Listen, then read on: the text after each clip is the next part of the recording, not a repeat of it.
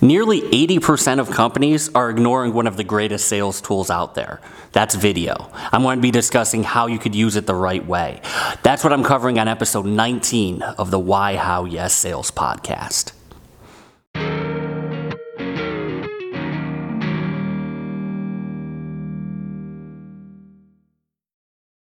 The Why, How, Yes Sales podcast is sponsored in part by Jared James Coaching for Real Estate Agents. If you're a real estate agent listening to this podcast, you probably understand how to sell. You know when you are across a dining room table from a potential customer, that listing is probably going to come your way.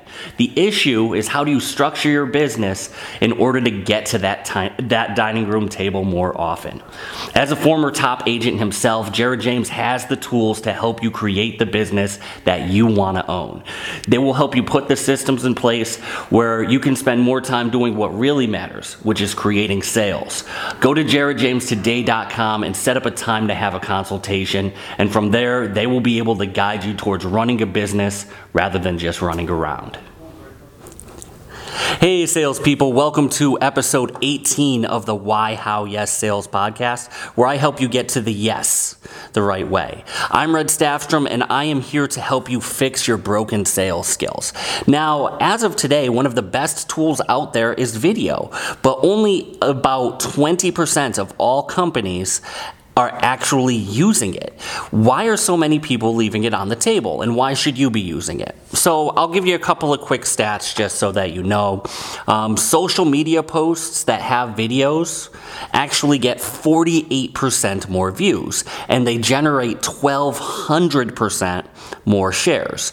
Also, only about 25% of companies publish videos on a weekly basis, and 80% of consumers actually prefer, prefer a live video over a blog.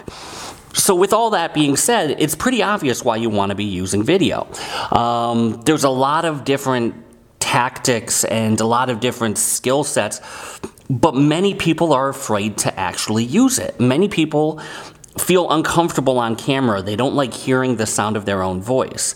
So, what I want to do on this episode is explain a couple of different things. One is, which I kind of just went over really quick, the simple numbers of why you should be using video.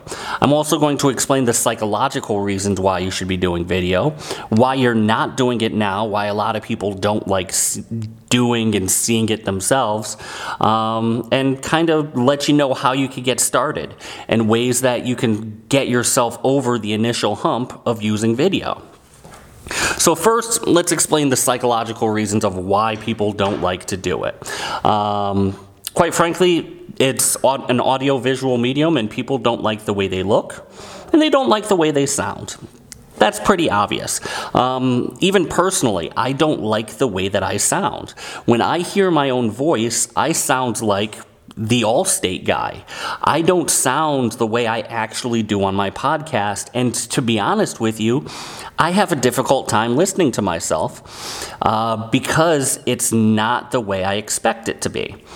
Now, the reason that you have an issue with the way you look and sound on video it has to do with the mere exposure effect. Mere m-e-r-e exposure effect. Simply put the mere exposure effect says that the more you are exposed to something the more familiar you are with it and the more comfortable you are with it. Now the problem with video and audio is you see yourself differently than everybody else sees you, and you hear yourself differently than everybody else hears you. And I'll explain why that is. So, think about the way you normally see yourself. When you are looking, the way that you generally see yourself is in a mirror. Now, I, if you're not watching this video, I will tell you my right eye is a little bit more open than my left eye is, and my neck generally cranes slightly towards my right side. When I look at myself in the mirror, I look normal to me. However, if anybody else sees me, I'd look backwards. While I can't always identify with that picture, with that um, camera shot, while I can't always identify what I don't like about the picture, it's generally because I'm looking at a reflection. when I'm looking at the reflection, something's that little bit off. My squinty eye is the wrong eye. My neck crink, or whatever you want to call it, is going towards the wrong side. And it's just that little bit unnatural. It's almost a little uncanny valley. So, because I'm exposed to the 180 degree view of what I actually look like, and that's what I'm accustomed to seeing myself as, then an actual, like, front facing image looks weird to me. However, for everybody else who sees me, that's not the problem. With my voice, it's another similar issue. When you talk, your vocal cords will actually vibrate slightly. And when it does that, that actually moves the little pin bones inside your ear that generate sound that help you hear. So people actually think that they're hearing themselves. The voice that I hear always sounds off because the voice I hear in my own head when I speak is much deeper, and that's because the pin bones are vibrating at a slightly different frequency than everybody else's does when I uh, speak. It has nothing to do with them. It has 100% to do with me and the fact that my vocal cords and my inflections and the way I talk generate more vibro- vibrations in the little pin bones in my ear. So, those are the big psychological reasons. Uh, once you understand those, I believe it's a whole lot easier to get into doing video. Uh, once you realize that the way you look is the way other people, the way you look on video is the way people generally see you, that takes away a lot of that hesitation anyway. I'm not afraid to go and walk door to door, shake hands, and kiss babies, and neither are you as a salesperson. But when you see yourself on video, there's that uncanny valley. There's something that's just not quite right. And what it is, if you watched, looked at the mirror image of that uh, picture, it'd probably be more comfortable for you because that's what you're used to seeing. Likewise, with the voice, if you were to change the octaves slightly and lower the resonance, it probably sounds a little bit better to you. So, but for everybody else, they can tell. They can tell that your voice doesn't look right. It, doesn't sound right. Your face doesn't look right because you tweaked the image as to what they've seen, what their mirror exposure effect is telling you you look like. So you have to understand that the biggest obstacle to doing video for most people is that their own brains are recording things the wrong way for them. Because I look in the mirror and I hear an altered voice coming out of my mouth. It's the same way as if I only talked with one of those Darth Vader voice modulators every single time. It's not anybody else's fault, it's just my own for hearing it the wrong way. So, why should you be doing video? Well, quite frankly, email and phone calls, it misses something.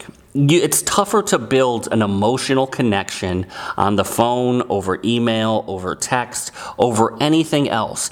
Um, obviously, best case scenario, whenever you can, a meeting in person is the absolute best thing. Um, there's nothing that's ever going to replace that. When you do sales, your goal should be a one on one meeting whenever humanly possible. Barring that, video is the next best stand in. Um, I personally probably do five to 10 Zoom calls per week with prospects and clients and coworkers who work throughout the country.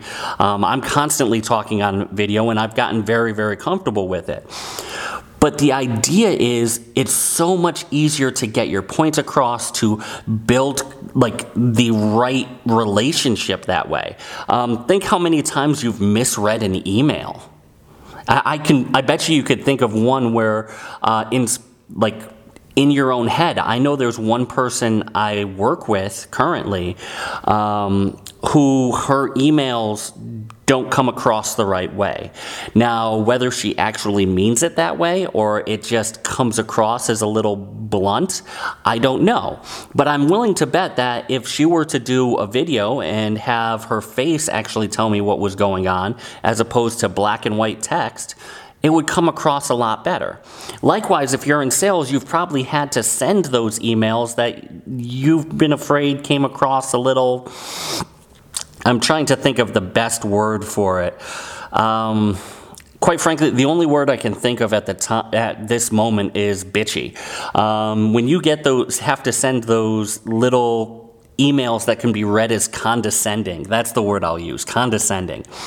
When you have to send those to a client, they almo- are almost always interpreted the wrong way. No matter how much you edit, no matter how much you have somebody else proofread, they are always seen as, you, you know, blunt. What I've started doing constantly, and I highly recommend BombBomb for this. Um, BombBomb is an absolute excellent company. I'm not getting paid to do this, but I do use them myself. Um, but an email, I, I would I've had so much more luck sending a three minute BombBomb video that I don't need to edit, that I don't need to tweak. I just answer the questions, um, especially those emails where they say, Hey, I want to answer you, have you answer a few things for me. Question one, two, three, four, five, six when you get those emails, it's so much easier to do it with a BombBomb and to just walk through and talk with them about it and have a real conversation where you don't have to worry about tone, where you don't have to worry about inflection because your natural ability to talk and your natural ability to soften the blow takes a lot of the sting out of those emails. So I highly recommend using video for those or just keeping in touch with clients. Um, I'm not saying mailings are dead. I'm not saying mass email is dead. In fact, I'm a huge proponent of email marketing. But a video creates such an emotional connection with people that nothing else really does. That you, unless you're meeting people face to face, you're doing yourself a disservice by not doing video. So, how should you get started? If you're thinking about doing video, what do you need to do? Well, quite frankly, if you've got a cell phone in your pocket, you have all of you uh, everything that you need. Don't worry about it being perfect. Um, Jared James, who I work for, uh, he has a line: uh, con- "Perfection is not the goal; connection is the goal."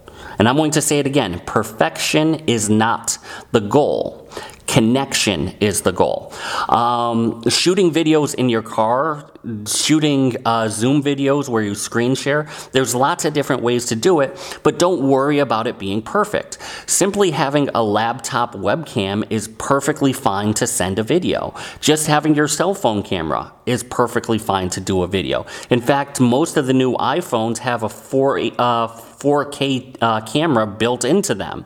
That's better than most, like, that's better than what I'm actually shooting this podcast with, which is a DSLR that costs a few hundred dollars. That cell phone that you use for everything else has a movie grade camera pretty much built into it. So take advantage of that. Um, I also want to say if you're not comfortable in front of the camera, get comfortable at your desk editing. That's one of my big. I wholeheartedly believe it.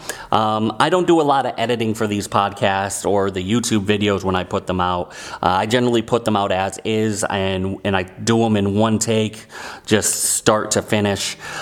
But if you're not comfortable with that, Get comfortable with editing. Put in effects, use cuts, slow things down.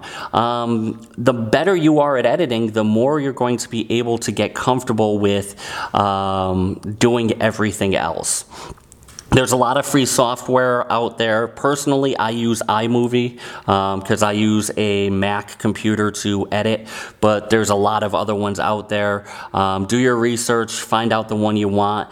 Don't expect it to be perfect, though. And I'm going to say that again. Don't expect it to be perfect. Things are going to go wrong. In fact, literally eight seconds ago, while I was shooting this podcast, one of the lights that I used to record the video turned off on me. I didn't even acknowledge it until just now. Um, I just looked at the light that turned off and kept talking. The idea is not that you have to be perfect the idea is that you have to con- get to the point and actually convey what you're trying to get people to do. So start doing video as much as you can. You're going to find that it's going to create such a better connection. It's going to make all of your conversations, whether on the phone or by email, so much easier uh, once they have a face to put to that blank email, that black and white text. Um, that's going to help your customers relate to you quite a bit more. Um, you're not just faceless customer service rep number 59. Um, you're going to be John or Sarah or Dina or Ryan or whoever else. Give them that face, make that emotional connection, and that's going to help you with every stage of the sales process. Um, if you want some tips on how to start doing video, I'll give you a handful of ideas, especially if you're not comfortable with doing video. Um, so, first idea for video is shoot in your car with your cell phone, you notice that a lot of Instagram, IG, uh, TV stories, all of those are done in your car. Um, and there's a reason for it. You've got 360 degrees of natural light, and you have a ton of sound dampening material with the seats, with the dashboard. These cars are designed to be acoustically sound. You pretty much have a recording booth that you drive to work every day use it. All you need to do is turn the camera on selfie and talk to it. Um, it doesn't have to be a long diatribe. It doesn't have to be a 20-ish minute video like this one is. It could just be, hey guys, here's a few things that are going on around me right now. And that's perfectly fine, but it builds that human connection. Another idea is to use Zoom. Now, Zoom is free. Um, there's no like cost to it. Um, as long as you don't have a group in that Zoom call, um, it doesn't cost you anything. Um, and even when you do have a group, they usually let you go for 40, 45 minutes or so. But one of the great tools that Zoom has is a screen share. Now, this is something I love for people who aren't overly comfortable with the way they look and sound on video. If you're afraid of that, in Zoom, your picture is just in the top corner. You're just a talking head. Meanwhile, whatever's on the screen when you screen share becomes the dominant view. Um, if you're a real estate agent, you can show other listings around the neighborhood. You can show the listing that you want to take your buyers to. And that's going to grab their attention as opposed to having them look at you in the little screen in the corner. They're going to be looking at the pictures of 123 Main Street, or they're going to look at what the comps in their neighborhood are, whatever video you want to do. If you're a car salesman, uh, go out there and take a video of the car, take a video in the car. Um, do that to generate that connection so that they're not focused on you and the way you look, they're focused on what they're actually looking to buy.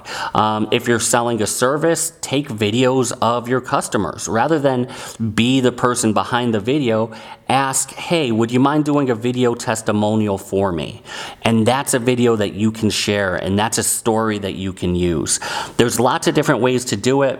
Um, there's lots of different places to post it as well Facebook, YouTube, Instagram. Uh, find out what works best for you. Generally, those are the big three, though. Um, LinkedIn is another great avenue as well. Um, but I hope this kind of helps you guys realize how important video is. It's to me, this is the new phone. Video is the new, the phone has been having a lot of issues as a sales tool for the last 20 to 30 years or so since the invention of caller ID that video doesn't have yet. So this is the new gold mine you should be uh, mining at. Um, I hope this helps. I hope you guys actually start doing videos. Again, only 25% of companies are actually publishing videos on a weekly basis. This is unmined territory. This is like virgin land for you to harvest. Go out there, shoot the videos, and make the connections. Um, once again, thank you guys so much. Um, be sure to like, to subscribe, to review. It really helps the podcast out. Um, once again, this has been episode 18 of the Why, How, Yes Sales podcast. Um, I'm Red Staffstrom, and I will see you next time where I will continue to help you fix your broken sales skills. The Why How Yes Sales podcast is also sponsored by the Jarja Media CRM. Only 12% of all real estate leads are reached out to more than three times. This means that almost 90% of all agents are throwing away thousands of dollars worth of lead generation marketing every year simply by not keeping in touch with the prospects that they already paid for. With drip campaigns that are written by one of the nation's top coaching companies, you'll be able to automate keeping potential clients in front of you for well over a year. The Jarja Media CRM will make sure that you are not leaving any meat on the bone and that the leads you are already paying for are actually turning into customers. Schedule a demo online at jarjamedia.com slash CRM.